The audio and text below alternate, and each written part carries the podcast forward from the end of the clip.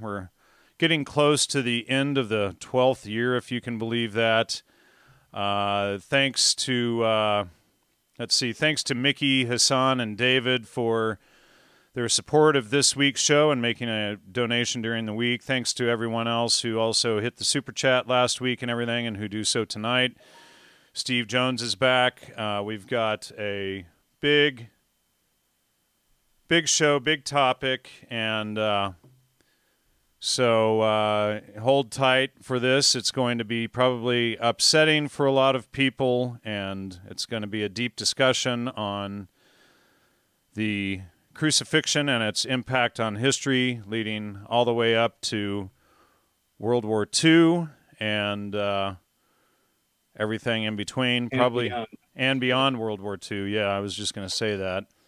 And um, so, well, here we go. Steve, welcome back to the show.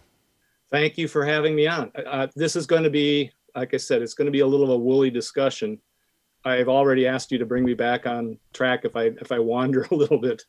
Uh, there's a wealth of information that's going to be revealed here, uh, and to be honest with you, I haven't, because of the controversial nature of it, I have been reluctant myself to to bring it out too much. But we talked about that a couple weeks ago, so well, let's let's Well- let's see if we can do it. With all of my shows on Islam that we did over the last year, year and a half with Lloyd and Todd and Sonia Azam and others, I don't think we can get people rattled too much more than that. So I'm braced for impact, but uh, you want to give a quick rundown for those who uh, don't know who you are, give a, a rundown on your history and background?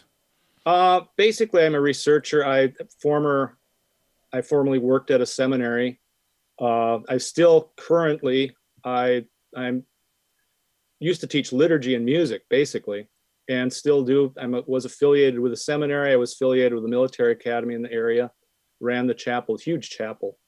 Uh, but I've I've always had connections with within hierarchies within the Orthodox Church in different places. Uh, I it's more that I had access to resources that most people don't have. Uh, and by pulling those things together, I came up with stories or versions of history that I'm not sure people are ready to hear. I don't know. We'll find out. Well, and hopefully uh, other scholars that have been tiptoeing around this issue for decades, centuries, whatever the case may be, uh, feel brave enough to start addressing it after we do this evening. I tiptoe is exactly right because it's in my view that you really can't fix a problem unless you're willing to discuss the source of a problem. And that source may be very uncomfortable to discuss, but it's there, there, there it is. And until you actually address it, you're not fixing anything. So I, I want to say in the outset that uh, my neighbors, when I grew up, were Jewish. Uh, the girl in the family, I still consider, I'm fairly close to her. Uh, I played for her wedding. Uh, and they would invite me over. They're very kind people. So whatever I say here, I don't want to sound like I'm disparaging Jews or any or Christians either. Uh, but there's a story. You, you know, one of the uh, one of the problems with Christianity is we're constantly looking for things to corroborate whether Christianity is a, a real religion or whether these stories are factual or not. And what I became convinced of is there's lots of literature out there that we've not we've neglected. It's been sitting right in front of our face, but we haven't seen it and we haven't interpreted it correctly. Even though scholars have interpreted it collect, correctly over the past, they it's usually been buried, and because of the controversial nature of it. So what we're I'm planning to do here, if I hope it. I, Well, let me let me just interject. And part of the controversial controversial nature of it is millions of people getting slaughtered in World War II. absolutely right. It, it it's the nature of what it's one aspect. I wouldn't say it's the entire aspect, but it's one aspect behind the Holocaust. Uh, one thing that never gets brought up is the Christian Holocaust in World War II, where 20 million Christians were killed by the communists. Uh, and all plays together, but you got to see where where the problem starts. Well, yeah, and then you have you know the Holocaust against the uh, Armenians by the Turks, and then you have this guy uh, Chunk Yogurt going around calling his channel Young Turks and stuff, rubbing it in everybody's faces, and Yeah. then there's, and then even today Christians are the most persecuted people uh, on the planet, you know, and the and the leftist fake news media constantly plays these massacres down. And that's where I think this will put shine a light on this. My intention here is not to upset any Christians or any Jews. My intention here is to lay bare the real problem with the hope that people can see through it and then realize there's a better future for us all if we see it for what it is than if we pretend it's something it's not. So uh, let me begin. I told Jan I was going to basically treat this a little bit as a, a a Da Vinci Code type thing. I started out about 20 years ago on this, at, and I was at the seminary, and it, it bothered me the number of seminarians and students that came through, and even professors that claimed to be Christians. They wear the collar, they do all the routine and stuff like that, but really, in my estimation, were barely barely Christian at all. A lot of the stuff that they would teach seemed a little bit more psychological than than Christian uh, and I think a lot of people have been exposed to this. But what I did is at the time I figured I had all these resources. They have a fabulous library. Um, I thought I would dig down and really kind of objectively just decide where this all happened. Why why did we end up in an era where a you know semi amount of people professed to have faith, but when you dug down, it really wasn't much. I'm old enough to remember the 50s when every church was packed. It didn't matter which the denomination was. And then Vatican II hit, and it's like everybody cleared out and scattered everywhere. Um, so I, what I hope to do is eventually start at the beginning here and address that. What I did, my my little escapade started with, rather than being tainted with anything, I thought I'm going to be objective, and I always was very much into science. I thought I'm going to start with what I thought was the most controversial aspect of the church against science that there was, which I, I figured to be the trial of Galileo. And what I did is I found lots of science books telling science's side of it, but I could not find any book that showed the church's side of it. It, it was buried to history. Right. And there's a lot of disinformation that I've discovered around that whole trial as well. There's there is tons of disinformation. Be, you know, not that I e- It- it- expected. it- let me- just to interject, just like, you know, there is a ton of misinformation about uh, the Catholic Church with the, uh, you know, so-called uh, witch hunts. You know, they only happened along the, the German border, and the Catholic Church stopped.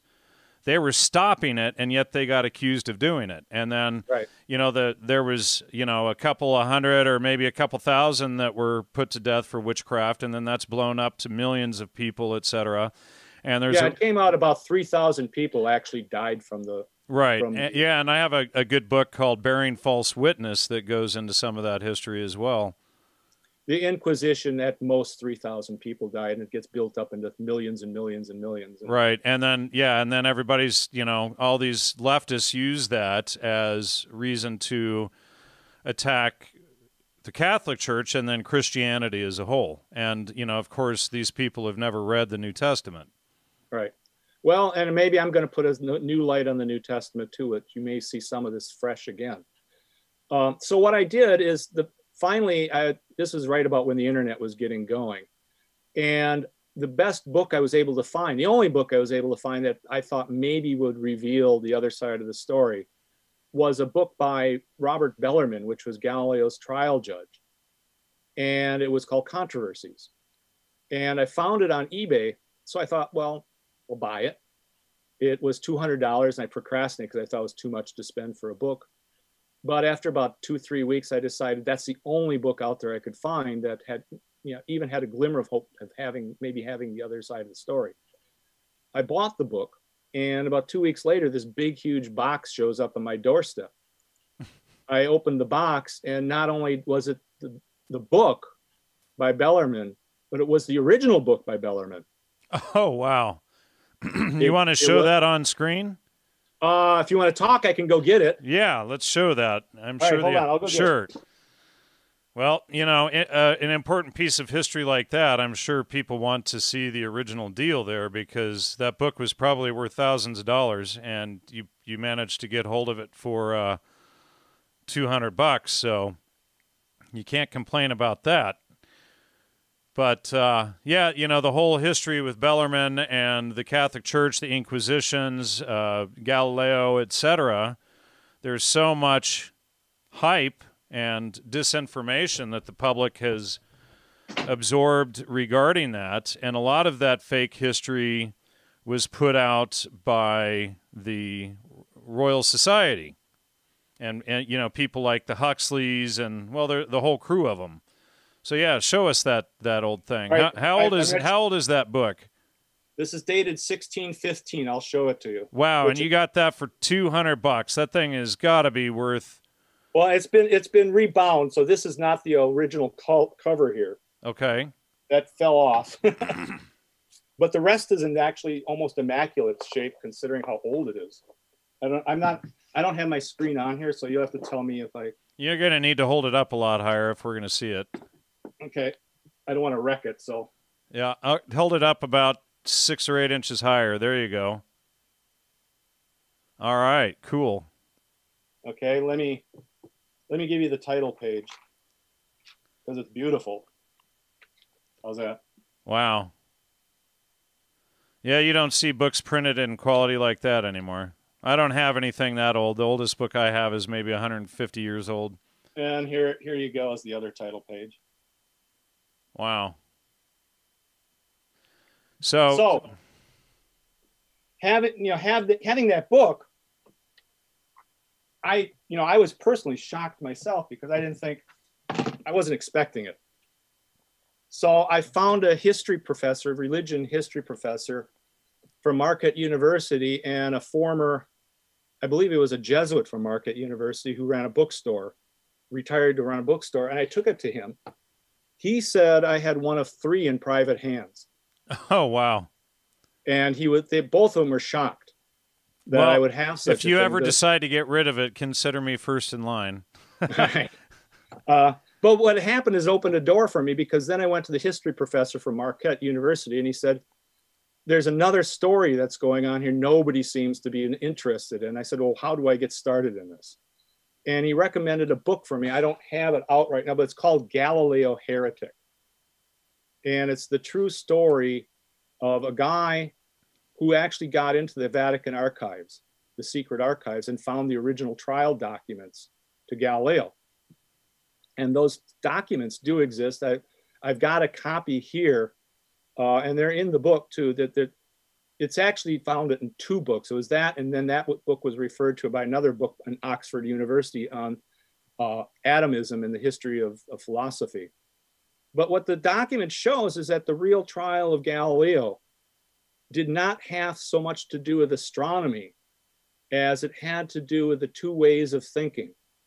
That they were worried about this new way of thinking coming out, which Galileo advocated, that it ever ever took hold, it would destroy it would destroy civilization. It would destroy the church, and it would destroy. Uh, it was just a, a, what they thought was a very explosive, dangerous uh, philosophy so it wasn't just that they arrested Galileo, they, they put him in, they didn't put him behind bars or anything, but he was near the end of his life and they just said, go sit over here. But not, it was so um, controversial. They actually did the same thing to just about everybody had anything to do with the trial. So what happened for me, I didn't know what to make of it because this is before, this was before I had discovered anything to do with logos or you know, had any real instruction with that. So I started following back the astronomical aspect of it because the ostensibly the whole Galileo trial was about the the earth being in the center of the solar system versus the sun being in the center of the solar system.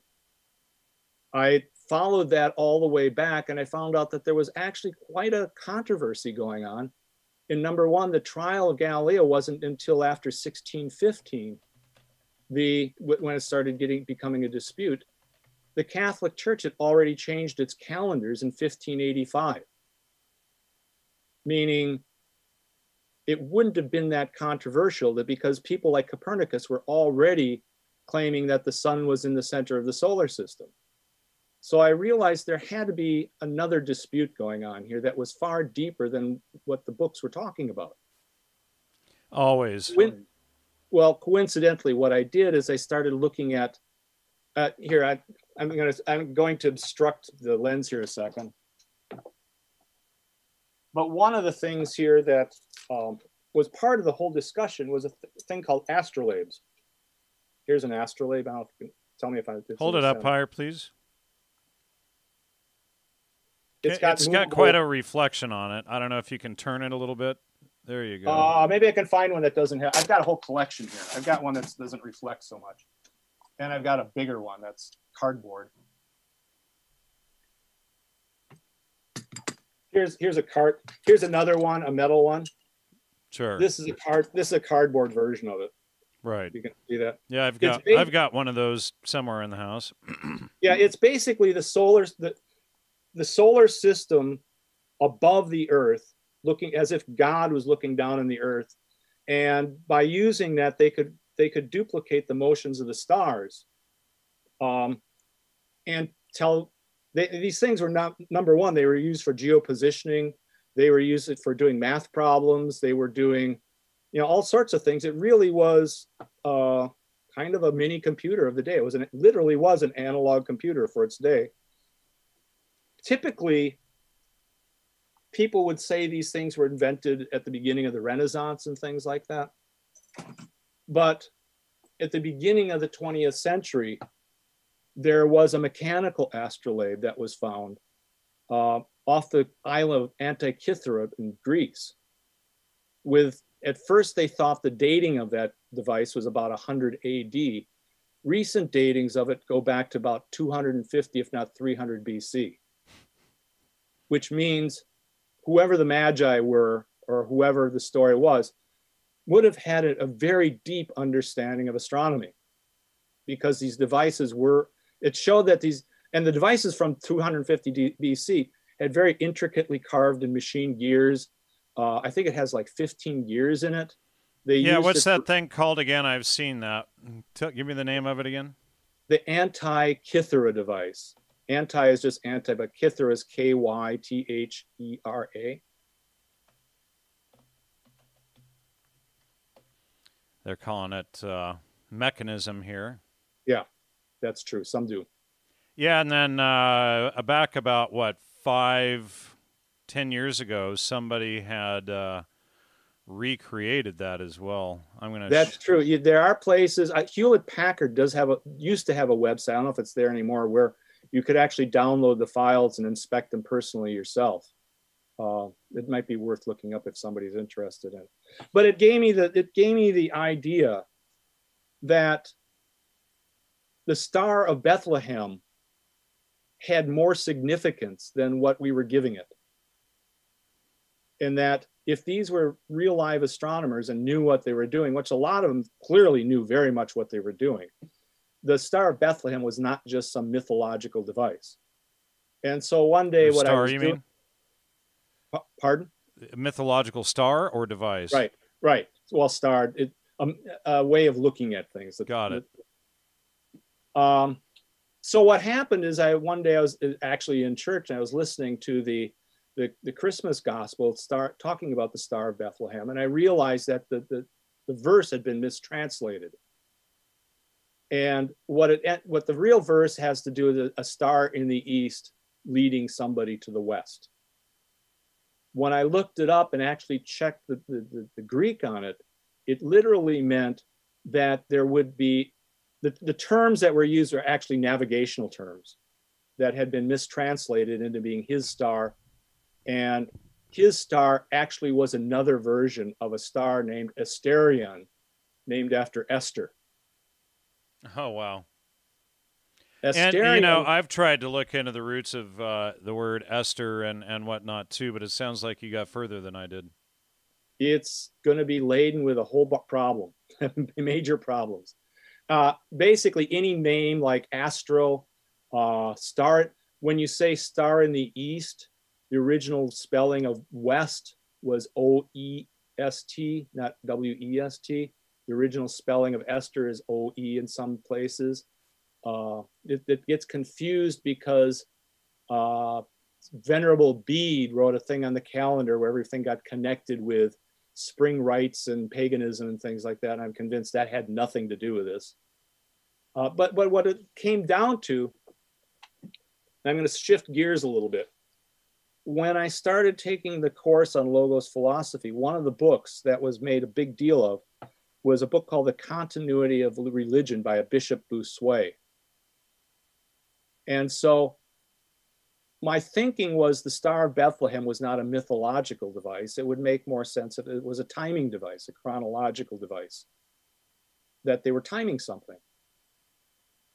Bossuet insisted that the time period from the, of Daniel's prophecy was 470 years. And that prophecy was supposed to be predictive of the birth of Christ, or the coming out of Christ, I should say. And Bossuet consisted that that was one of the main tenets of Christianity, that that, that, that number could be recovered uh, at some point and prove Christ's divinity. So I started going thinking that, well, he didn't have the devices. The astrolabes were kind of crude, but we do have computers nowadays, which you know you can download them for free and and check these things out. And interestingly, most cultures at that time period would use eclipses for the major time periods and to, to demark, you know, when things were happening. So I, you know, ta- having taken astronomy in college, I, I realized every every you know planetarium at Christmas time has a Star of Bethlehem uh, episode, which they you know they, they tell you about the, the whole Christmas story. I started checking into it, and really what happened is I realized that there, if they were timing something, you would have to take what they considered the Star of Bethlehem, which is a conjunction of planets, used for calibrating this astrolabe and finding directions, and take it back to when that occurrence had previously happened. Hmm. And so I was thinking, well, so I got a program, started, you know, cranking it backwards, and I ended up almost precisely to for the same time period. And it what happened is the same conjunction happened during daylight, 12 o'clock noon. I think that the date was 535 BC or something. I forget the exact date. I've got it here somewhere. But what happened was it was during the day and I thought, well, that kind of blows my theory because if it's during the daylight, nobody would have seen it. Until then, I went to bed that night and got up about three in the morning. I realized, unless there was an eclipse. Oh. So I checked the time period. Not only was there an eclipse, it was one of the most massive eclipses that ever happened anywhere. Wow. So I started le- uh, looking into the biblical material. And in the King James Bible, pretty much everywhere in the Old Testament, especially at the beginning, they use the word scepter. The Greek word is actually eclipse. So what happens now? You have you, you got two ends of a puzzle. You got one end of a puzzle where you got a termination date, but what's the beginning date and what are they timing? All the different accounts say that the, what begins the clock is the West, wedding feast of Esther. And this is where the problem arises. Okay. All right. Now I'm going to shift gears a bit. I'm going to ask you to kind of remember that story, the significance of Esther, because I do think they're timing something. I'm not sure how Esther plays into it. We'll get into that in a little bit. Okay. All right. So, one of the problems is now we're going to switch ahead to the Gospel of John the Gospel of John is very much it's considered a separate gospel from the other three. The other three are called what it's called synoptic gospels because they don't quite correlate with John. John is considered a very philosophical. Uh, in fact, that's some why sometimes in history they actually people have tried to sell it as a Gnostic gospel, which it really is not. Uh, what there was, though, at one time, uh, one of the most rega- highly regarded Bible scholars, you can look him up, is a guy by the name of F. F. Bruce. And in, in his book, The Canon of Scripture, he has he's recovered the original preface to the Gospel of John. And I'll read it. The Gospel of John was published and given to the churches by John while he was still in the body as Papias of Hierapolis, John's dear disciple, has related in his five exoteric, that is, last books. He wrote down the gospel accurately at John's dictation, but the heretic Marcion, which was a Gnostic, was rejected by John, having been condemned by him for his contrary views. Marcion had captured, carried the writings or letters to him from the brothers in Pontus. So, right at the beginning, we ended up in the 17th, 18th century with this conjecture that the Gospel of John was really a Gnostic gospel. But the original preface specifically says it's not by condemning Marcion, it's specifically saying it's not a Gnostic gospel. Right. But it also says it's written by Papias at John's dictation. If you also look at the back of John, uh, there's another at there there's a, a final verse on it, which uh, let's see if I got it here. John 21, 24. This is the disciple who is considered Papias, which testifieth of these things and wrote these things, and we know that his testimony is true.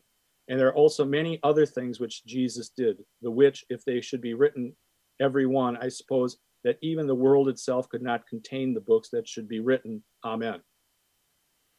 So and, now and you, I was just got, go ahead. No, go ahead. I was just going to say, and back then, you know, people didn't have cameras and audio recordings and whatnot. And when two or more people gave witness to something, it was given as fact. Right. Well, the other, well, the, thing is, uh, and I've got this, that's the reason I've got this screen up, uh, a very scholarly book. In fact, it's pretty expensive, but it's called The Dionysian Gospel, uh, written by Professor Dennis R. MacDonald. Uh, it, it's looking at the, the basis of the fourth gospel uh, and where it came from and what it, and he's not alone in this. But Papias actually has several writings that largely are ignored. We, we look at the, the testification, the testimony of the four gospels, but Papias is also considered the author of perhaps some of the epistles, but more precisely, uh, a collection of books called the Logios of Papias, which all have to do the life of Christ. So now you're starting to bring in other texts that most people don't know about, and these are not Gnostic texts. They're just semi semi lost, but they're, they're, they exist to some degree. Now the, the thing is, the, the problem is, and this is where it's going to get kind of sticky. The problem is there are discrepancies in John's gospel that don't quite align with the other three gospels. To make one example, when Christ goes before Caiaphas, in the other gospels, he goes before the Sanhedrin. So that the people are speculating, well, why why would John just give it to you know one character, one or two characters, when the other gospels made it into this big deal? and there and you, you look at the other thing that there's there's situations where uh, the crowd is lay, yelling things like crucify him crucify him there's there's episodes within the gospel that several scholars are beginning to consider that the gospel is actually a written version of a play that was written and developed by Papias during the you know during the cycle through after the crucifixion and, and, and this play was based on an ancient play by Euripides called the Bacchae. Now, there's, there's plenty of testimony of this, not only in the early church fathers, but even in the Bible itself. Um, let me see if I can find it here. There's, there's a point where Peter let me see it here. Peter Peter is defending being defended by a Jewish Pharisee by the name of Gamaliel in Acts 5 38 to 39. And Peter, in the defense of, of or I should say, Gamaliel, in defense of Peter, is actually using a word from the Bacchae, accusing the Pharisees of acting like the Bacchae. Okay, so not only do you have later developments in Christianity that are referring back to the Bacchae, but you have actually portions in the gospel where itself is using a word that came from the Bacchae, accusing the Pharisees of being being the Bacchae. Now, what is so, Bacchae? Just to be clear. Okay, so now we now that comes to a story we have to tell about the Bacchae. The Bacchae is a story. I'm, I'm not going to use all the terms here of the different people because you're just going to get confused but re- it's really about a young king who has recently been made king by his father and his mother to take over uh, the the kingdom of Thebes, I believe it is. And he notices right off that all the women regularly are leaving leaving the civilized town and going up to the mountains for some reason he doesn't know. And in this whole thing, his name Pentheus, the king, is he's trying to be very reasonable. He's trying to say, he's trying to be handle all this, but he realized that the that the uh, Bacchae are going up and worshiping Hermes. They're Hermeticists. No, no. Getting into drunken parties and things like that. So Dionysius, the god of wine, comes to, to Pentheus and says, maybe you should go up and check on this. And so he convinces him to dress up and drag as a woman and enter this party to actually confront what's really going on. So the king goes up into the party, starts drinking of wine, and, and all of a sudden all hell breaks loose and it becomes it becomes orgiastic and violent and things. And eventually the, the tale ends with Pentheus' mother uh, slicing the king into bits and eating him. So the, the women are, are, are called the Bacchae. And about the time of Christ, this was a play that was be, that, that had somewhat some popularity. Josephus refers to even, I believe it's the Jewish wars, where Jerusalem is falling apart and they ran out of food. And this one woman, this Jewish woman, is so in so much despair, she eats her child. It's right. literally lifted right out of the play. So what, what happens is you end up with this controversial thing what really is John talking about? And if he's writing a play, what is why is he writing a play at this point in time if this is a big thing going on, what all this other kind of stuff. Now we're going to shift gears a little bit again. And the gears we're going to shift into is in the play itself and in the other gospels too is it comes the quotation when it comes to the, the crucifixion of Christ we, the Jews, the Pharisees, go to the authorities and say, We have no law to crucify him. Which most people don't realize, but this is a very curious thing for Pharisees to ask somebody for the authority to do. What makes it curious is that in the prior century, they had killed 700 Pharisees by crucifixion. The Jews had. The Jews did. Uh, so, and, and you end up with this oddball discussion. If you want to, let me hold a book up here. There's several books I'm going to bring up here, and Jan has asked me to, to demonstrate this. This is a book, Baker Academic, Ancient Jewish Christian Perceptions of the Crucifixion. Okay? All right. All this stuff, a lot of this controversy is in this book. you go back and what you realize the Jews had the authority to crucify robbers and thieves, which was crucified along Christ. But their version of crucifixion before that crucifixion was to stone them and once dead would hang them on a pole for to humiliate people, the family or whoever was associated with the, the criminal they did not have any authority to actually crucify on a cross. And that they were appealing, that's why they appealed to the Roman government, because they did crucify people with a cross. The, the rub there, however, was that the Roman Empire only convicted people for sedition against the empire. They did not convict anybody for uh, for religious ideals or heresy or anything like that. Which is totally contrary to popular belief. Right. And, well, and it's not contrary to the Bible because the Bible specific Pilate says we have no authority over this matter. We we don't have any authority. Uh, what you end up with is well, why are they trying to crucify him then, and why this unique form of crucifixion? Uh, and I'm going to quote something here. And really, what it amounts to, they had no authority to kill him as a as a uh, for anything that Jesus was blamed for. In other words, no robbery, uh, murder, etc. Right. So what they were really going to back to the Old Testament.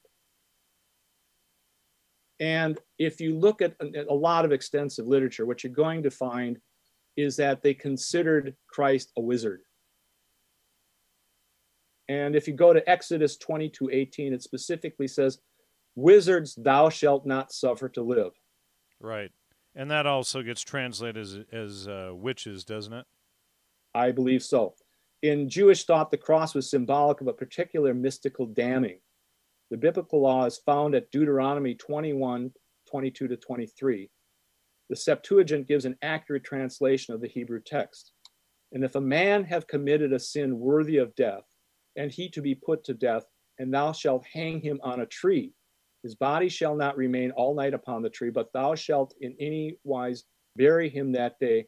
For he that is hanged is accursed of God, that thy land be not defiled, which the Lord thy God giveth thee for an inheritance. Uh, and that, that's backed up also in the epistles by Paul Christ hath redeemed us from the curse of the law, being made a curse for us, for it is written, Cursed is everyone that hangeth on a tree. And it's commonly understood when they're turning to a tree, they're talking about a cross. Okay. Right now, in my uh, book on uh, the Jewish Talmud versus Islam, I had written about. Uh, now I'm forgetting the name off the top of my head. Who is the biblical character who? Uh, he's in the Old Testament, and he's accused of uh, heresy and witchcraft and whatnot, and he's put to death. Now, why can't I think of his name off the top of my head? I'm. It's off the top of my head. Too. I, I'm. Uh, I'm trying to think of it right now, but it, he's talked about in the Old Testament, and then in the Jewish Talmud, this is supposed to be a reference to Jesus. Yes. Uh, and if you want a scholarly book on that, um, that would be this one Jesus in the Talmud. Right, and that's by uh, what's his name from Princeton, correct? Peter Schaefer. Peter Schaefer. Now, what do you think of that book? Is it good? Uh, well, it's it's a Jewish book, so it's written from a Jewish perspective. But I think he's laying bare. It it it fits my theory. Um, I don't I don't have any con- I don't contest it, I guess. Uh, but it's it's reading things into the Talmud most people wouldn't don't always see there. Right. Uh, but there's a lot of Christian writing up until again 1950 1960 that would have said the same thing now that's the the one book that i need to read before i finish and publish my book on uh, the talmud versus islam you know because what's that talk to me after the show. yeah. Well, have have I sent you my uh, my book on that? It's about 122 pages, eight and a half by 11 right now. No, but you'll I'll, I'll I'll tell you after the show because I can solve that problem a little bit. All right. Um, I'd rather not go into it here, but I, yeah, I can solve sure. that problem. Yeah, go ahead. Sorry, I didn't mean to distract you. No, no, no. But the problem the problem here is that what what were the Jews really doing at the crucifixion? And the crucifixion comes down to what they were really doing. And this, again, this is a scholarly book from the ancient Jewish and Christian perceptions of the crucifixion, is what they really were doing was using the crucifixion not only to damn Jesus, but to damn God. And the thought was that you could that you could get away with that until sundown and but if you left the person up after sundown somehow that damning fell on you. So that was that's the thinking of why you hung him on the cross. The cross was symbolic of of a, a damning situation. And like i said it, it, it also included which is con- totally consistent with the gospel. They took him down before sunset because the the curse would have fell on the entire jewish nation had they kept them up past that.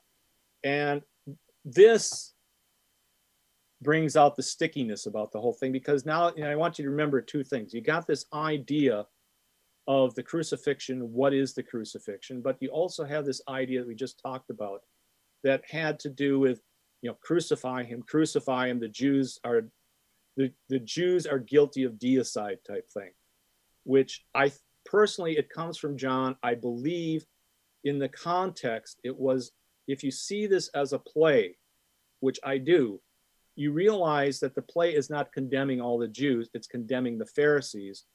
The, the, the, the point in the play that did this was the point that would, in a Greek play, would be the Greek chorus. So it wasn't really typifying what the Jews themselves thinking. Usually the Greek chorus is uh, ex- proclaiming what is in the mind of a certain character at a time. It's, it's you think of the Greek chorus as sort of the word balloons in a in a cartoon in a sense. Okay. So I just found the name of the character in my book, and it's uh, Balaam. Right, Balaam's ass. Right, exactly. Now, and here's where it gets extremely sticky now, and I hope you can remember the other points. Is that in my book, when I was originally researching the astronomy of the Star of Bethlehem, I realized that there is a, a similarity between the book of Esther and the Gospels. You have you have this bad guy who's being crucified. You have all these different things happen. He's marched through the streets and all these other kind of things.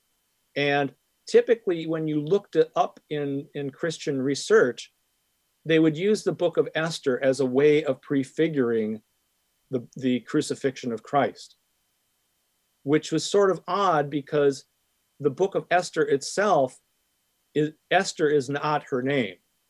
It, it's actually Hadassah. If you look in the pre World War II Encyclopedia Britannica on, the, on Esther, it specifically says Hadassah comes from the word, it's a Persian version of the word Scheherazade. And what does that mean? Scheherazade is an Arabian play about uh, a queen who is sequestered and, and brought up, one of the concubines brought up to service the king.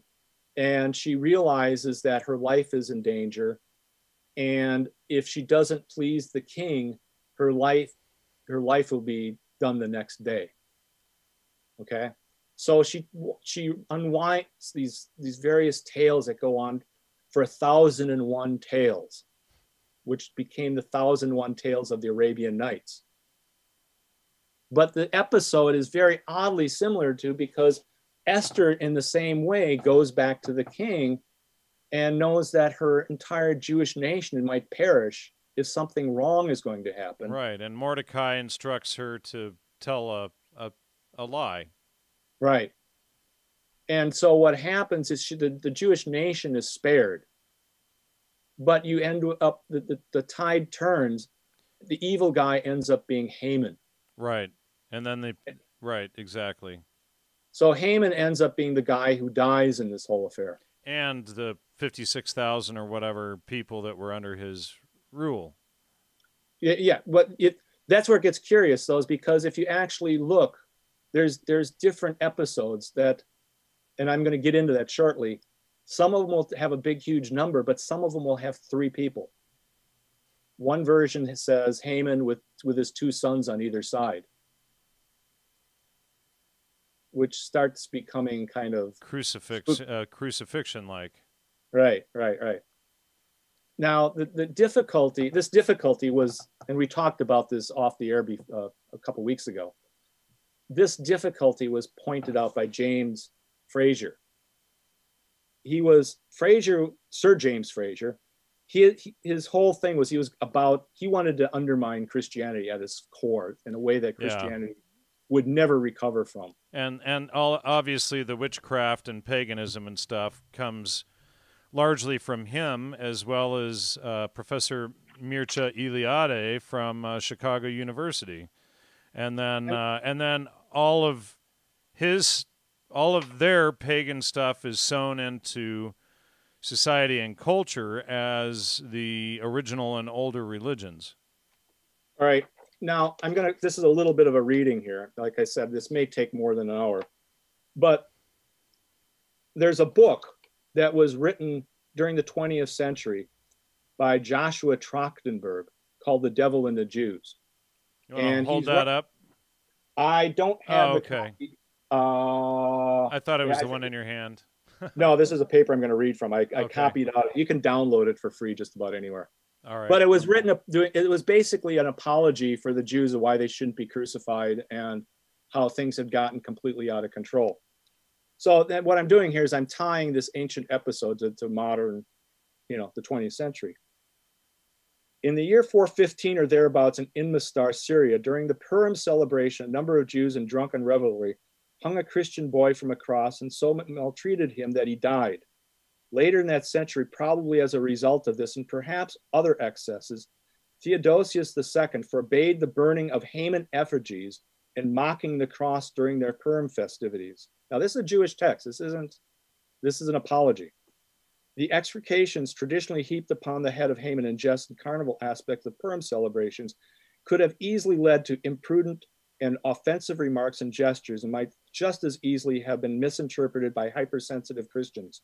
Possibly an echo of the Theodosian prohibition and evidence that the observance of Purim still aroused a misgiving as to its real intent is heard in the 11th century formula of renunciation of Judaism. And it goes on um, how you know various scholars have looked at it and determined there's something there. There's some there's a problem going on. This comes down to what James Frazer had uncovered. Uh, see if I can hide. And I'm going to read a, a, a brief example of this we have, and this is from a Golden Bough, the Golden Bough by Sir James Frazer, and not the of, not the abridged version, which is kind of junk. No, yeah, thank you. What happened is Frazer wrote this with intent of undermining Christianity. The the part that undermines Christianity only appeared in complete text at the end of the first edition. Frazer's text is still considered the, the seminal document for anthropology to this day. But after about the third edition, they kept stripping it out because of the controversial nature of what I'm about to read to you. And it got completely buried. So nobody, it's, it, people who read it today don't realize this is where the controversy is. And that was uh, volume one? Uh, I believe mine is a, a, footnote to volume three, but it, the, it, the full text of it is in volume one, which is almost impossible to get a hold of. All right. And uh, I've got that right behind me. So while you're reading that, I'm going to grab it. We have seen re- reason to think that the Jewish festival of Purim is a continuation under changed name of the Babylonian Sacaea, that in celebrating it by destruction of an effigy of Haman, the modern Jews have kept up a reminiscence of the ancient custom of crucifying or hanging a man in the character of God at the festival. Is it not possible that in an earlier time they may, like the Babylonians themselves, have regularly compelled and condemned the criminal to play the part, the play the tragic part and the Christ was thus perished in the character of Haman. The resemblance between the hanged Haman and crucified Christ struck the early Christians themselves, and whenever the Jews destroyed the effigy of Haman, They're accused by their Christian neighbors of deriding the most sacred mystery in the new faith. And that part of it is actually true. And that is out of this James Bra- this yeah. book here, The Dying God. This is volume three of The Golden Bough. Right. And uh, so you're saying that we sh- what what page do you know is that from? Uh, I didn't copy the page number on it. It's it's in mine. It was at the end. Uh, uh the scapegoat section called the scapegoat. All right. But uh, yeah, you know, and years ago I started trying to track down all of the original first edition copies of this this uh, set of Frazers, and you know they're, they're not always easy to get, especially the first editions. The the one, if you want another version, you probably don't have, is the major person contesting all this uh, was a guy by the name of Andrew Lang. Okay. He was another early anthropologist. Okay. He, and he has the Christian version of this. He attacks Frazer for doing exactly what he's doing. He's trying to destroy Christianity. This is probably in some ways more informative than what the Frazer thing is because he's got a level head about it. So now I'm just going to, and I think I already mentioned the Royal Society earlier. I'm just going to throw uh, throw up uh, Sir James George Frazer uh, up on screen here from the database, so that everybody can see his connections. So uh, he he does a similar theme. I already mentioned Mircea Eliade or Mircea Eliade, and then Joseph Campbell but he's a member of the Royal Society, University of Glasgow, uh, Trinity College at Cambridge. But uh, he's the one who, who creates the idea of primitive culture, et cetera, and, and sells um, uh, a lot of the pagan uh, beliefs that people have now, and that Christianity destroyed the pagan beliefs. But he's also heavily influenced by Hermeticism, the Hermetic tradition here. Then he goes on to influence Bronislaw Malinowski, and that goes into a whole other level. And Bronislaw Malinowski uh, uh, was uh, taught or worked with uh, Margaret Mead, whose husband Gregory Bateson, of course, co-founded the CIA, and that gets into MK Ultra. And then uh, he was also the biggest influence behind uh, Wilhelm Reich and what was his book, Sex and Savage Society, or something like that or uh, Sex and Repression in Savage Society, which I have a copy of that downstairs.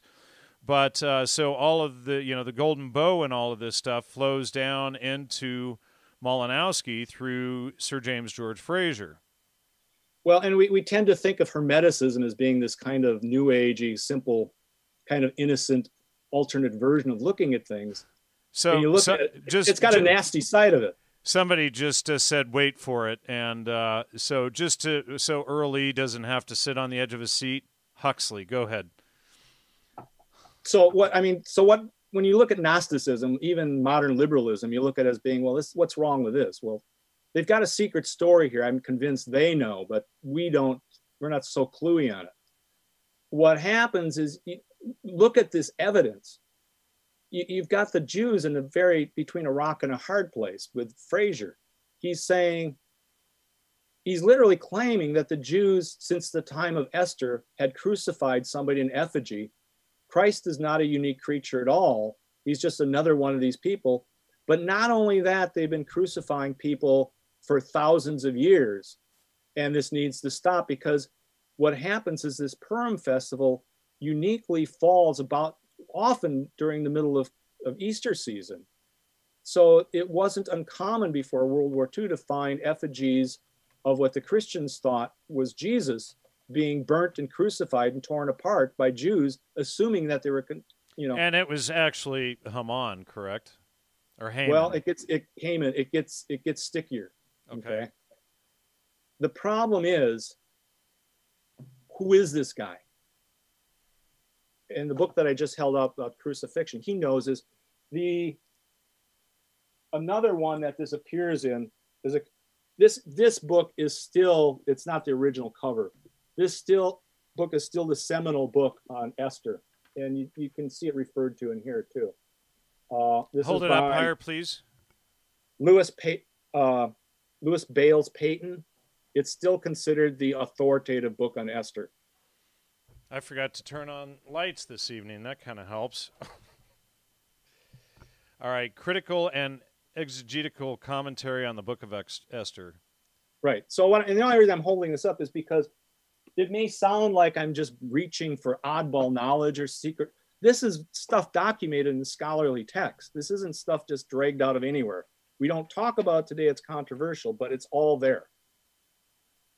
So, what they what's these scholars have realized is there's this oddball coincidence between Christ and Haman. The problem is the Jews themselves are proclaiming that the crucifixion was unique to Christ and those after who were Christians. Yet, what is this Haman 500 years before Christ being doing crucified if that's true? If it's true, it, you could claim that they were crucifying people for hundreds and hundreds of years. But if you research it, no scholar worth his salt today believes Esther is an original text. They don't know. Luther himself didn't think that the, the, the, the book should even be in the Bible. So, what is it and what's it doing there? Okay. All right. And here's where it gets very spooky, creepy, spooky. Uh, in my research, people don't realize this, but most Bibles don't even have the proper version of Esther in it. There's there's two versions.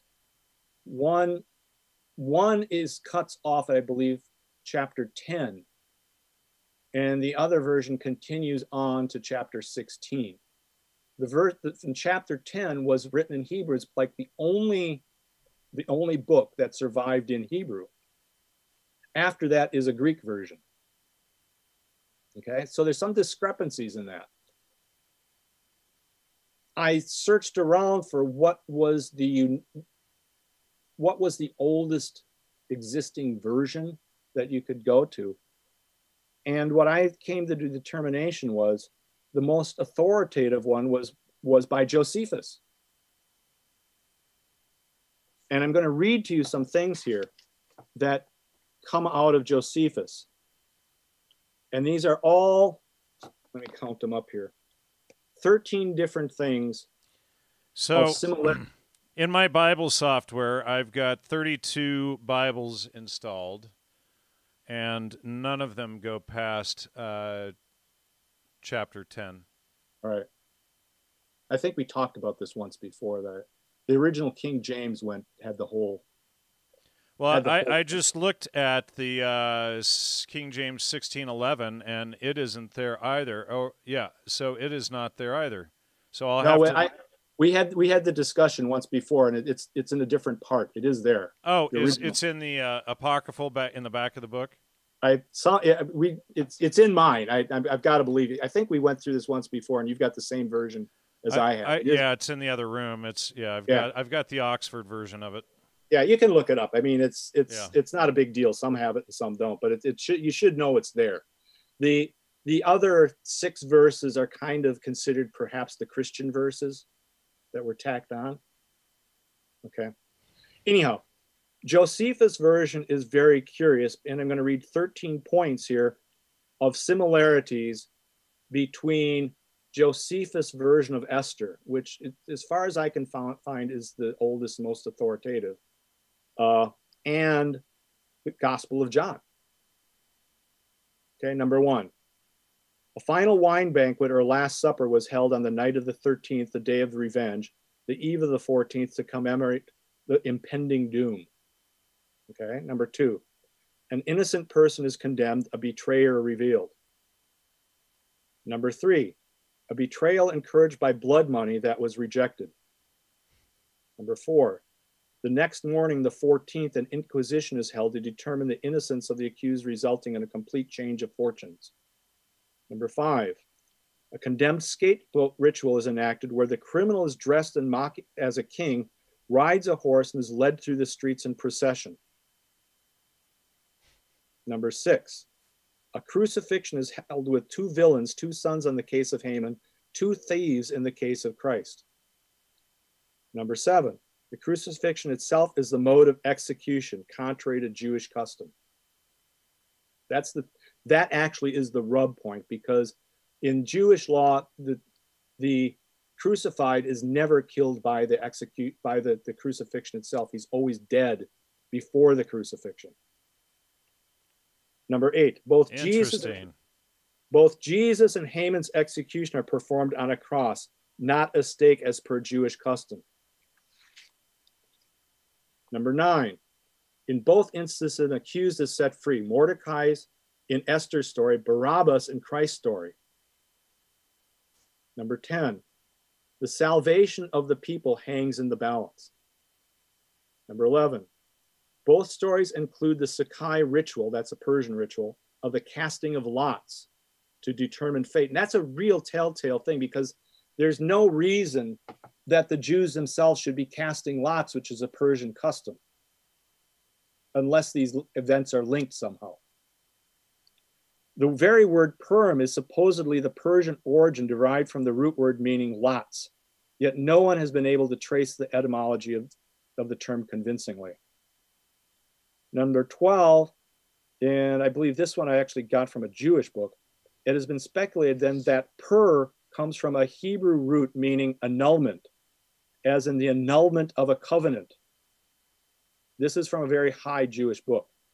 Oxford University Press. It's just not something just thrown away. Uh, it's in Numbers 30, 13 to 15.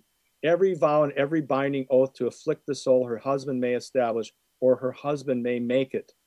This refers to Esther forcing an annulment of a covenant made by Haman to exterminate the Jews. But in Christian tradition, Christ also annulled the old covenant, replacing it with a new covenant, sparing his people. And number 13, while not in Josephus' text, traditionally the Feast of Purim begins sharply at three o'clock, the very time of Jesus' death as recorded in the New Testament. Wow. And so, how does this end up? Well, well I think you got a problem, and the problem is, in that Frazer, if he's right, it means it means World War II. It means everything else. It means Hitler, all these other things, because now you have a very un, you, you have a, a, a controversy that needs solving. And I, to me, the way you solve that controversy, which without going down uh, Frazer's path, is that you you simply say Purim began as a play. John's gospel, one or the other, became as gave birth as a counterplay. You can so find. do you I, think? So, what makes you say that Esther was first rather than John and Esther being the counter? I don't really know. I, okay. To be honest with you, I, I'm not committed to either one. There's enough similarities that they have. One's got to set precedent over the other because there's there's too many similarities that you know that have you have to account for. Uh, it, it, it seems to me that if John's gospel was written around 100 AD, uh, that that's when it was put into print. Whether where that play starts clearly is after the destruction of the temple. Uh, where the Jewish Purim thing, they would say it's older than going all the way back, which I can't. I don't think any scholar believes that. Yeah, what what did we talk about before? Was the oldest dating that you know, or, or the uh, accepted dating of the Book of Esther? Uh, it depends on which area you look at. They they would say originally it, it's it's at least 400 500 BC. Then you start looking at it, and because it's very heavily tied the Book of Maccabees, which they would consider uh, is written about 200 BC but it only refers to the feast of Mordecai. It doesn't refer to Esther. The, you have another ser- very, I think, is a very serious problem, which we talked about once before. Esther is not in the Dead Sea Scrolls. Well, and you and I have talked a lot about the Dead Sea Scrolls and that being planted essentially, or they're faked to attack Christianity. Well, I think there's another side of that too. I think what you've got here is looming a looming problem that led, leads to World War II and things like that, is that you have not only a political problem, you have a theological problem. And so I think what they're really doing is trying to get over what, what Frazer has pointed out. I think you can equitably look at it and say, Esther is a play based on the Bacchae, taking the point, because it is a wine feast, just like the Bacchae, taking the point, the, the, the, the Dionysian point of view at that time was if you know if you have quarreling parties, let's have a party, drink, we'll all get inebriated together, and the discussion will go, the, the controversy will go away. That's so, what. One, go ahead. Would it be correct to say that Frazer essentially was the cause, later cause of World War II? I think, I think that, and there's also another episode. I would say, if you believe the Jewish authorities, authorities, authorities on this, uh, something that's hardly ever, ever documented, and that's in this. I mean, this is documented by the Jewish side too. This is probably the best book on the subject. Make sure you hold it up high for us. Oh, I have that book. Yeah. Reckless Rites, uh, Princeton University Press. And it, it talks it talks about all these things. He and he believes what happened was, I believe he was a protege of another guy named Ariel Toaff, who was the son of the he was the son of the chief rabbi of Rome during Vatican II.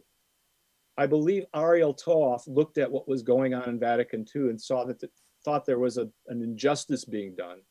So he started looking into the Purim rites and to try to determine whether there was anything to this story of what be, later became called, uh, he calls it, you can't find this book because it was uh, censored, but you can find it in Amazon. I think AD Books. You could in India they're actually printing a version of it yet.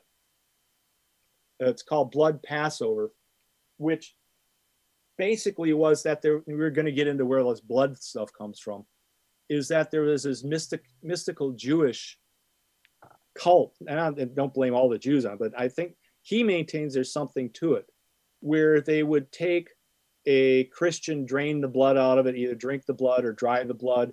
Some say they took the dried blood and baked it into Purim cakes. Some say that the story is all made up uh, Ariel Toaff and I think his name was Horowitz looked at it and he said the most outrageous stuff of these stories probably isn't true, but there is something to the story. Now, let me mention this. In my research, I had tracked the creation or the founding of the Puritans from the Purim. Mm-hmm. Yeah, I, I think you could make a big argument that what happened, the most heretical group, if, if you look at Gnosticism in general, I think Gnosticism was basically a Christian version of, of mystical hermetical Judaism. Um, I know that saying hermetical for a Jewish thing, that Hermeticism itself is sort of a Christian version of the Kabbalah. Uh, but you have you have the Cathars actually mentioned even in the Council of Nicaea. But I think what you see is this Gnosticism going in through the Cathars the Cathars, when they ran out, they they were basically drummed out of existence by themselves to a large degree. But what was left of them joined Calvinistic churches and became their own cult, which I think you could find that the, the Cathars themselves had a, an alternate Gospel of John called the Secret Gospel of John. And if you, I think it's uh, Milton's Paradise Lost. I could be wrong on it, but one of those texts was actually based even though it became very popular, it was it's been proven to have been based on the secret gospel of John, which that was held in high regard by the Puritans. Yeah, yeah. Not only that, but the Puritans also uh, essentially only followed the Torah. They didn't follow the Bible, you know. Right. And so, and then this, you know, uh, but if they're only following the Torah, why were Christians as a whole blamed for the Salem witch trials and all, you know. And I yeah. I've, you know, written a lot on on that subject and done a lot of research on that subject, but if they you know Puritan comes from the Purim and that and if they only follow the Torah, that really means that they weren't Christians, you know. They were more of a sort of mystical Jewish sect then, weren't they? I would tend to think that they were Christians in somewhat name only, but they were also Calvinist, very heavily Calvinist type of thing. I, it's one of those things I'm not so sure I could wrap my mind around, say exactly what they were. They they clearly had influence by the heretical Cathars, I think, um, and that itself was a Jewish-based mystical sect, I believe. But you, you see what I'm saying here is that you've got a problem here, and that problem ends up. And this is why I think the Dead Sea Scrolls is important. One side of it, you're looking for a political solution to this problem the political solution is the Jews want their own land, which I support. That's fine by me. Uh, but the way they need to do that is they, they have to do kind of two sleight of hands to get to, to convince, to make this hold weight. And both of these events merge in the Dead Sea Scrolls. One is they've already turned Masada, which is, if people remember, that was the plateau where the Jews supposedly had their last stand against Rome and things. If you actually even look at the text, there's very. I don't have it right here right now, but there's very some very scholarly research on it, saying really that whole episode was invented by uh, I can't think of his name right now, but he was uh, a Secret Service person working with the British intelligence, and to to establish even even he's considered a, a modern day hero to a lot of these people, but his his legend is being tar- tarnished. But he and uh, I can't think of his name right now, but he basically invented the Masada thing so that so that modern day Israel would have a George Washington type event. And he was him and his cohort were the ones that actually then presented the Dead Sea Scrolls at the night that, that Israel was claimed its own country. Said, here are the Dead Sea Scrolls. They prove all this. But the other the other thing that they and that had was uh, what May 13, 1947, and that's also Yeah, the date that a lot right. of the uh, MK Ultra stuff, ironically, is kicked off. yeah And then uh, the the guy who kicked off the counterculture aspect and magic mushrooms of MK Ultra, R. Gordon Wasson, he was the uh, propagandist for J.P. Morgan Bank, working for the CIA under MK Ultra subproject 58. His brother Thomas Cam- uh, Campbell Wasson was a was the uh, first um, consul general of the new state of uh, Israel. And uh, you know, if anybody wants to read on that, they can go to my website, i'm going gordonwasson.com. to step back just for a second Right. GordonWasson.com, and they can uh, see that right there. So Thomas was the consul general of the newly created state of Israel, founded May 13, 1948. He was assassinated by Jews on May 23, 1948, only three days after this CIA uh, file was written, and 10 days after Israel was founded. So it's you know there's an interesting uh, story behind this, but this is all you know, and this is coming directly off of the CIA's uh, website here. there there's a belief within well a probably common belief that rome somehow had something to do with the holocaust this comes from the idea that these liturgies had the word the good friday liturgies had the phrase in perfidious jews they were praying for the perfidious jews and that was taken to mean um, what they did is they took a phrase out of latin which was perfidium and translated as perfidious. In one, it just means those lacking faith.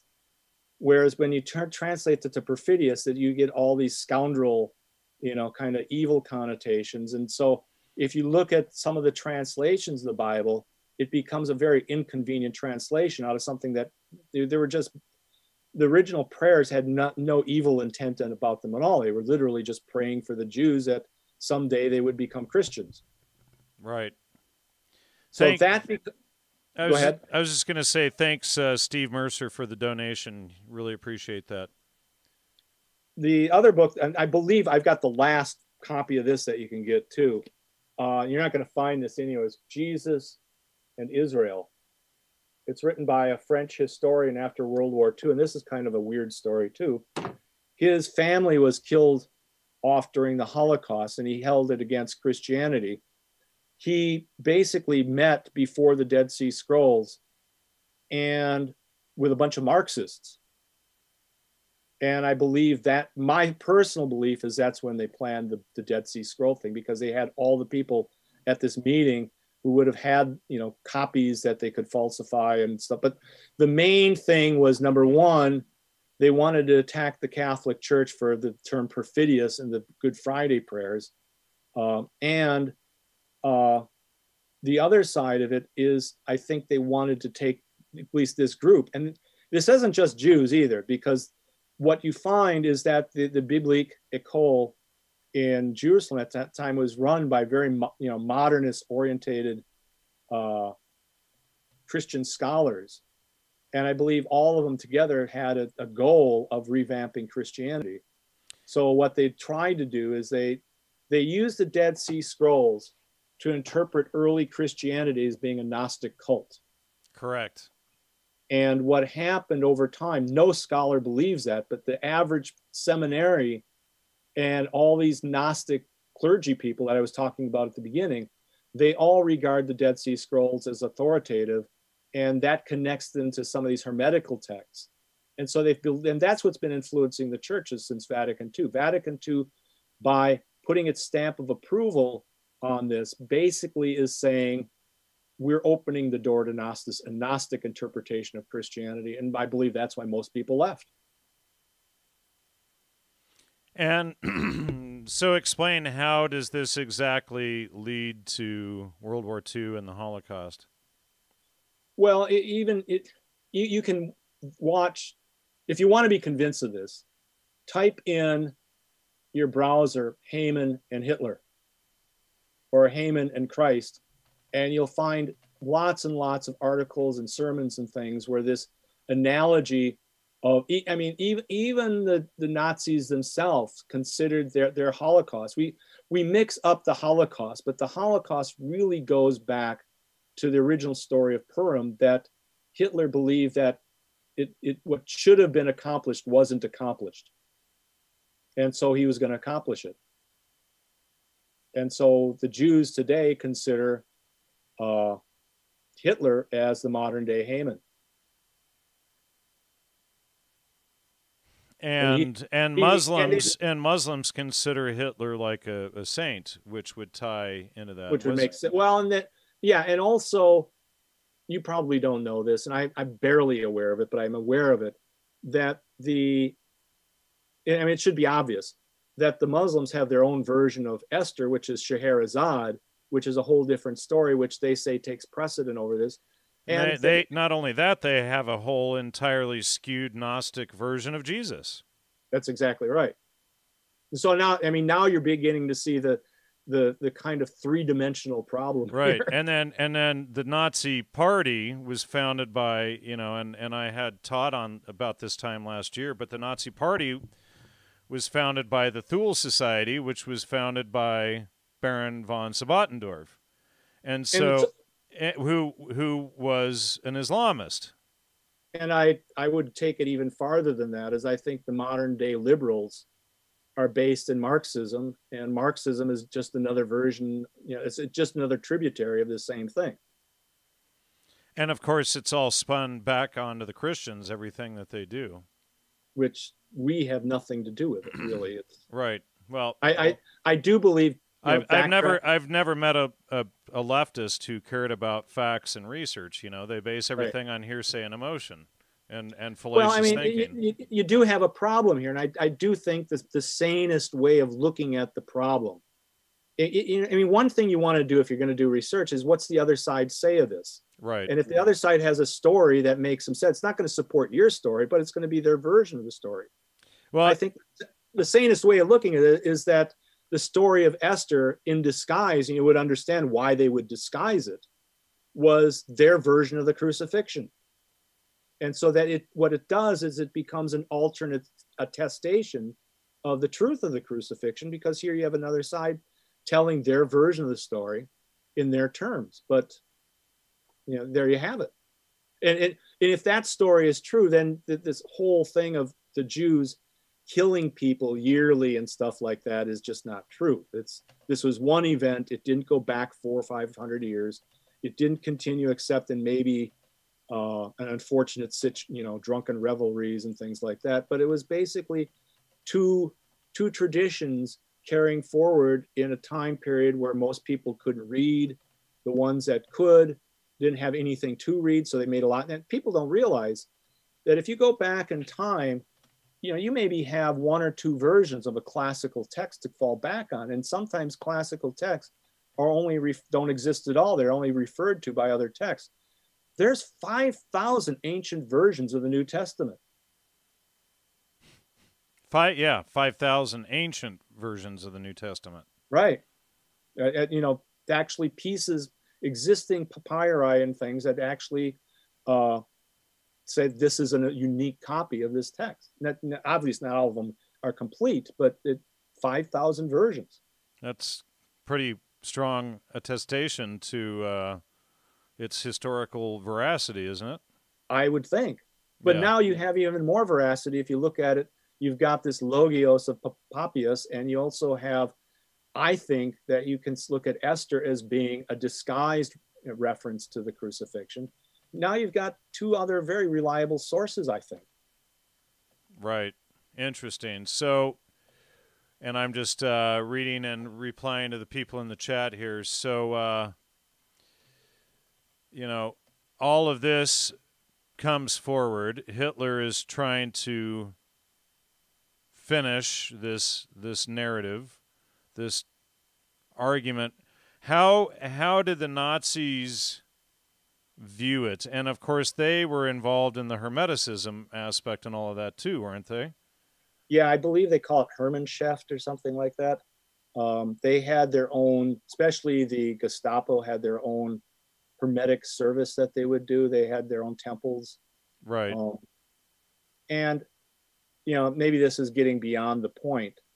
And Colonel but, Colonel Michael Aquino go, you know, went over there and was doing some of his rituals in the old Nazi uh, temples or whatever ca- right. some castle or something like that. I, for my money, I think the biggest problem in the church is that you around five six hundred the Platonic academies were all put under that they they Rome refused to allow the Platonic academies to go, and the reason they did is they were all turning to the occult.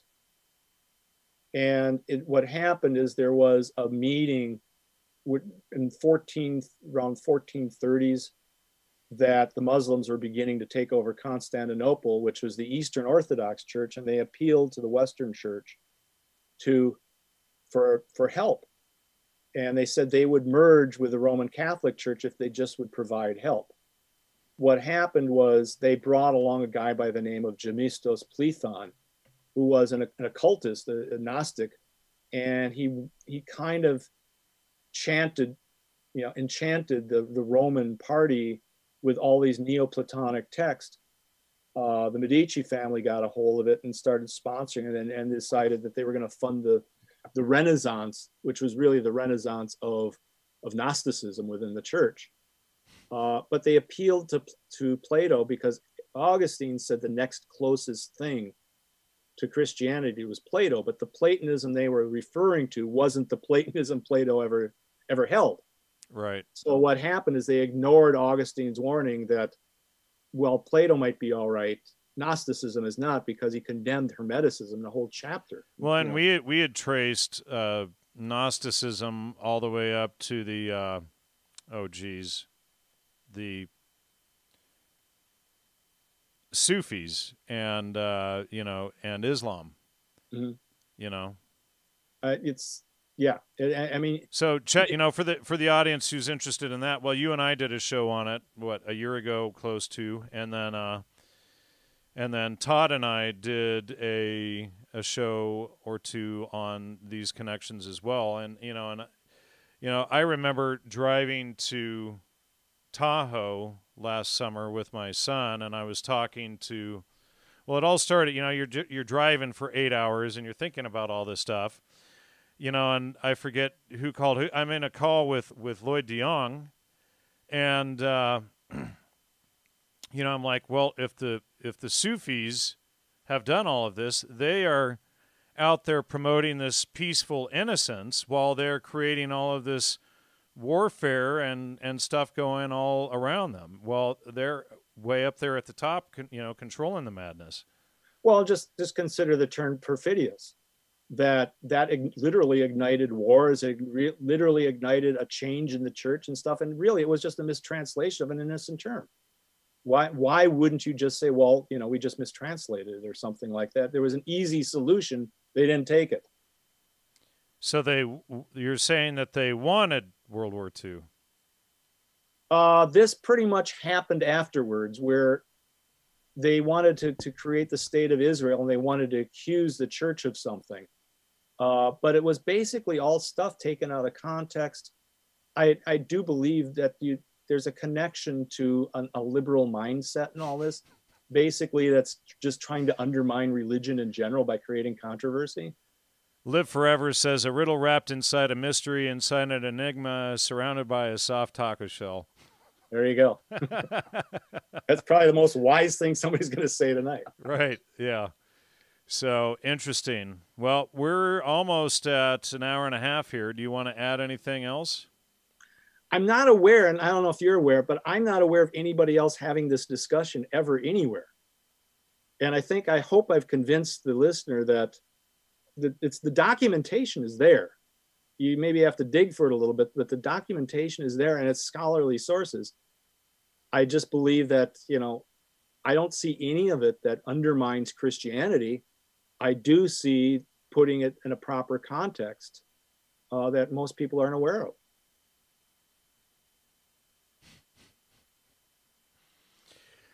All right. Well, thanks everybody for your uh, participation tonight in the chat. Thanks to Steve for the support. Please uh, Support the show on Patreon. Hit the super chat if you can before we close it up. You can also visit logosmedia.com and support the show there.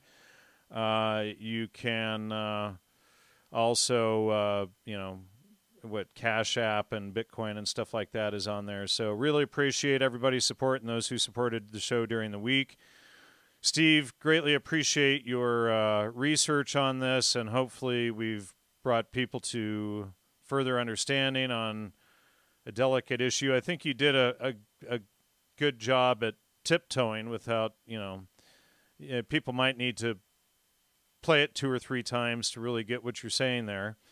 But uh, you know, and feel free to come back if you you know find more evidence and whatnot. If we decide to cover this again, well, it might be a, it might be a thing where after a while you accumulate some questions and maybe we can maybe there's things I missed or you know could have done better and you know we can address it again. Great. Well you. you're welcome. Thank you. And uh, thanks again everybody in the chat. Uh, see you next week. I forget who's on next week now. Oh well i'll figure something out so uh, and thanks to the uh, mods and the uh, chat and all. I appreciate it. And uh, we'll see you next time. Probably same bat time same bat channel. Have a great night everybody